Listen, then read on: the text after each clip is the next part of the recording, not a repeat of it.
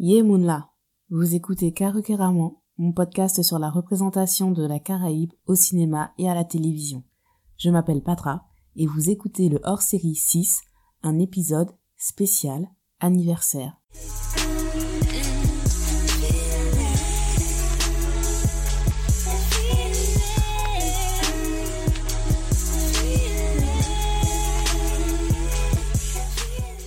J'espère que vous tenez le coup avec tout ce qui se passe. Moi, ça va. Ma vie réelle est en plein changement, donc euh, c'est un peu le rush de tous les côtés. Mais j'essaye de garder le cap euh, pris en 2020. D'ailleurs, je vous invite à écouter le hors-série 5 qui fait mon bilan de cette année si particulière. Et j'avais l'impression d'avoir déjà tout dit dans le hors-série précédent. Donc je ne savais pas trop quoi vous proposer pour célébrer le deuxième anniversaire de Karukeraman, le podcast. Mais maman m'a dit de le faire, donc je fais parce que j'écoute toujours ma maman. Et je me suis rendu compte qu'il y a une chose que je n'avais jamais faite jusqu'à présent, c'est de vous parler de moi. Et là, vous allez me dire, non mais tu ne fais parler que de toi depuis le début. Euh, tu as un blog qui s'appelle mind5.com, donc euh, qui signifie littéralement ma vie. Donc euh, oui, en fait, tu parles toujours de toi. Et c'est pas faux. Mais en vérité, les rares fois où les gens osent me parler, j'ai toujours droit à la même réaction. Ah mais je ne t'imaginais pas comme ça. Et après, en fonction de la personne, je vois si c'est positif ou négatif, mais ça c'est un autre débat.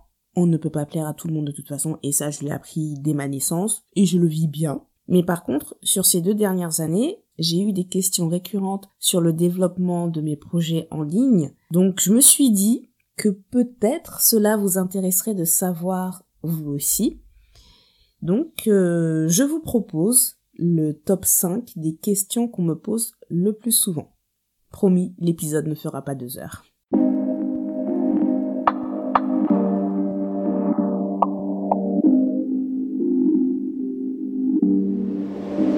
Question numéro 1. La base. Pourquoi le nom Ramon J'en parle dans un épisode euh, que j'ai enregistré avec euh, le podcast La Petite Note Vocale, qui est sorti euh, été 2019. Je n'écris pas la signification que je donne au nom Caruqueraman parce que je veux que les Guadeloupéennes et les Guadeloupéens comprennent que je m'adresse à eux en priorité et je veux que les autres personnes interprètent le mot à leur façon en fonction de leurs propres expériences. C'est d'ailleurs euh, une question que je pose parfois euh, quand je fais une interview avec euh, un ou une artiste de la Caraïbe. Je, leur demande, quand vous entendez Caroqueraman, qu'est-ce que ça vous évoque? Le réalisateur martiniquais Alain Bidard est le seul à avoir donné une définition qui correspond exactement à celle que moi j'utilise. Les artistes femmes anglophones s'identifient au terme et elles arrivent à le raccrocher avec leur culture, c'est ce que je trouve génial. Et pour l'instant, les artistes hommes anglophones, ils voient juste un rappel en général du mot choucroute qui se dit euh, sauerkraut, sauerkraut, je sais pas comment on, prononce en anglais, mais bon. Ça me fait rire à chaque fois parce que je, je, je ne vois pas le rapport, mais pourquoi pas. Mais en tout cas, je trouve adorable que les anglophones fassent vraiment l'effort de bien prononcer Karukeramon comme moi je le prononce. Et en toute franchise, je ne pensais pas que ça serait aussi difficile pour eux de le prononcer, mais les voir faire cet effort que moi je produis depuis l'enfance pour m'ouvrir aux autres cultures, c'est une vraie source de motivation pour, euh, continuer à produire du contenu et toujours aller vers les autres. Question numéro 2.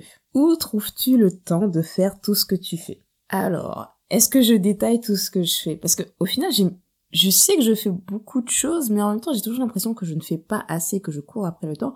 Mais en gros, mes activités en ligne, c'est surtout carrément, enfin, m'occuper du site, écrire des chroniques littéraires, des chroniques de films, des chroniques musicales.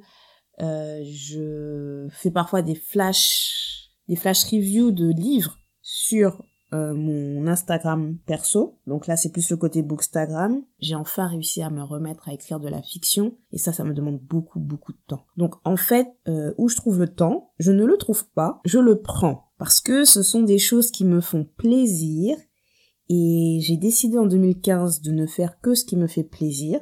On n'a qu'une vie. Donc euh, il faut faire ce qu'on aime faire. Et ce que je fais par obligation maintenant, je le fais en prévision de faire ce que j'ai envie de faire. Je suis en freestyle 90% du temps.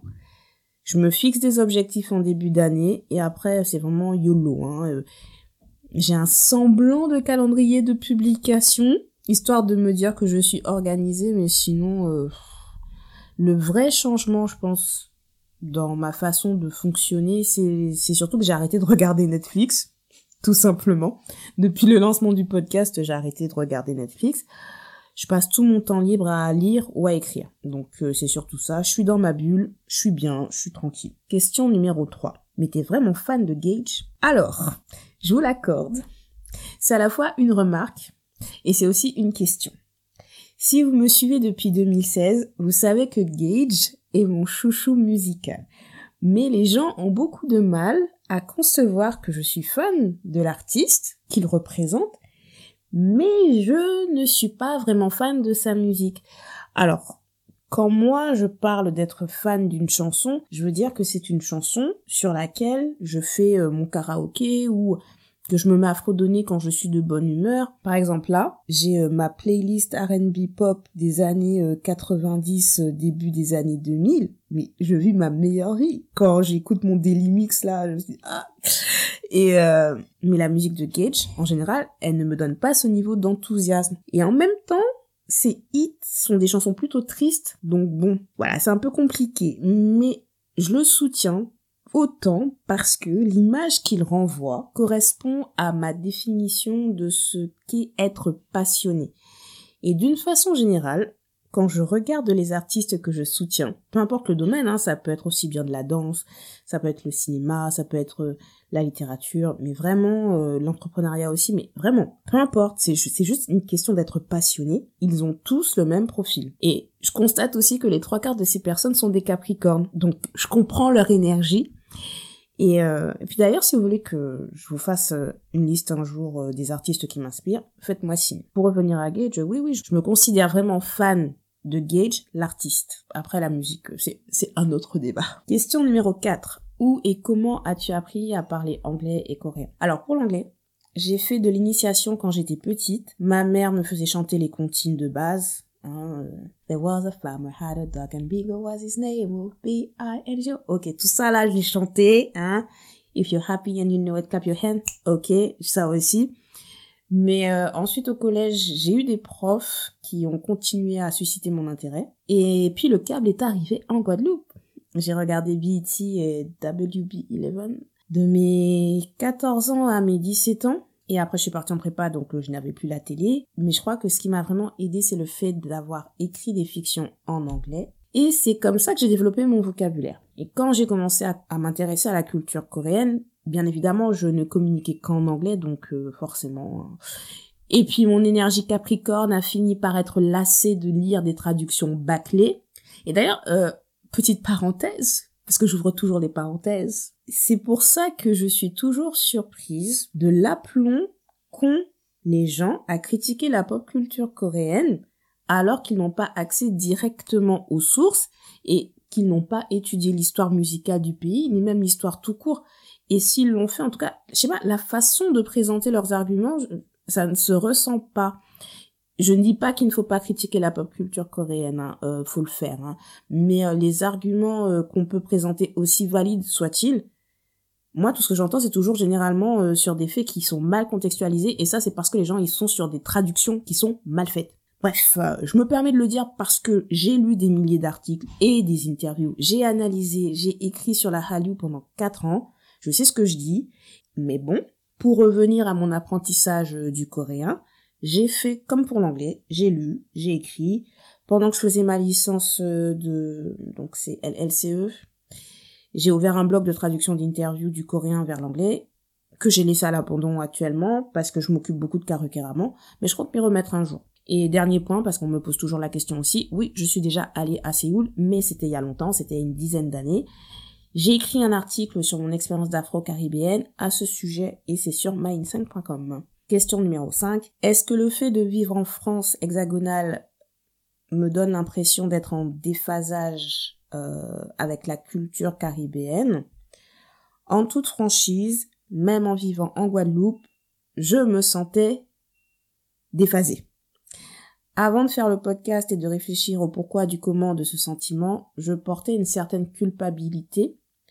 Je ne parle pas créole, je n'aime pas la mangue, je connais très peu de choses du croca, je n'écoute pas le hip-hop local. Ça fait beaucoup pour euh, quelqu'un de ma génération trentenaire, mais euh, là j'ai perdu cette culpabilité parce que je me suis rendu compte qu'il n'y a pas besoin d'aimer une culture pour la respecter. Et quand je dis respecter, c'est aussi bien montrer son respect quand on est dans la communauté que de le faire quand on est face à un regard extérieur. Et ça, je l'ai compris grâce aux créateurs et aux créatrices de cette culture qui se sont montrés bienveillants envers moi et mon ignorance. Merci à eux, merci à elles. Et ensuite, parce qu'en faisant le podcast, en faisant le site, je me suis rendu compte qu'il n'y a pas d'âge pour découvrir ou redécouvrir sa culture d'origine. Dans des ateliers d'écriture que j'ai pu faire sur ces trois dernières années, j'ai rencontré des femmes dans la quarantaine et parfois plus âgées qui étaient encore dans cette définition de leur identité. Et l'année dernière, j'étais invitée dans deux podcasts caribéens anglophones. Donc le premier c'était euh, Caribbean Friends, le deuxième c'était euh, Caribbean Millennials. Il y a des résumés sur euh, si ça vous intéresse. Je mettrai, le, je mettrai les liens. Et en fait, je me suis rendu compte qu'on a des expériences similaires parce qu'on fait partie de la diaspora. Donc, au final, je me dis que si on recontextualise à l'échelle de la Caraïbe des années 90 du début des années 2000, mon adolescence n'était pas si bizarre que ça. Ceci étant dit, je suis consciente que le fait de ne pas vivre en Guadeloupe influence mon contenu et ma vision. Donc, je ne dirais pas que je me sens déphasée, mais je suis dans un questionnement permanent entre est-ce que c'est ma perception de moi, Patra? Enfin, je me dis mon prénom, hein, c'est pas, je m'appelle pas Patra euh, à moi-même, mais est-ce que c'est ma perception à moi ou est-ce que c'est la perception juste à avoir? Toutes les questions de revendication, de représentation me parlent.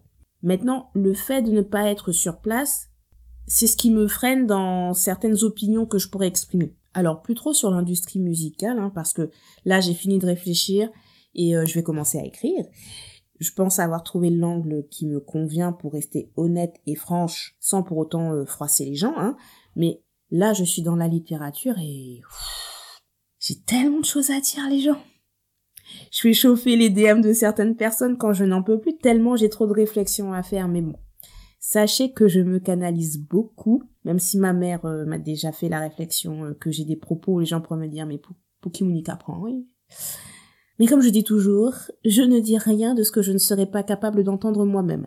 C'est mon seul critère pour exprimer ce que je pense. Je ne critique pas dans la gratuité. Je, je, mais vraiment, je dis ce que je pense et de la façon dont j'aimerais qu'on me parle à moi, en fait. En tout cas, ce que je peux dire, et je finirai sur ça, plus ça va, et plus je pense être en décalage avec la culture guadeloupéenne proposée par nos médias locaux et ou nationaux, Paradoxalement, plus je me sens en phase avec la culture caribéenne de façon globale, plus je me sens en phase avec ce que je ressens comme être l'essence de la culture guadeloupéenne. Peut-être que vivre sur place aurait pu me faciliter dans ce cheminement, ou pas. On ne le saura jamais. Merci d'avoir écouté ce hors-série 6. Abonnez-vous à ma newsletter pour suivre mon actualité. Surtout que je suis en train de préparer un mini recueil de nouvelles spéciales Saint-Valentin. Vous ne voulez pas manquer les exclus que j'ai prévus? Oui, bien sûr, hein, euh, j'ai décidé ça littéralement avant-hier. Je vous dis, je suis en freestyle quasi permanent sur ce genre de choses. Faites un tour sur carocaramon.com pour lire mes chroniques et les interviews d'artistes. Si vous voulez que le podcast gagne en visibilité, donnez-moi les 5 étoiles sur Apple Podcast. La saison 2 en anglais arrive prochainement. Je bosse aussi sur la saison 3 en français. Déjà, je peux vous dire qu'on va parler carnaval, on va parler de transmission culturelle. Je n'ai pas encore de date de mise en ligne, mais j'espère qu'on se retrouvera d'ici septembre. Et restez connectés pour le hors-série 7 en avril-mai. Donc ça vous donne déjà une petite idée du thème. D'ici là, prenez soin de vous Prenez soin de vos proches. Tiens, Béret.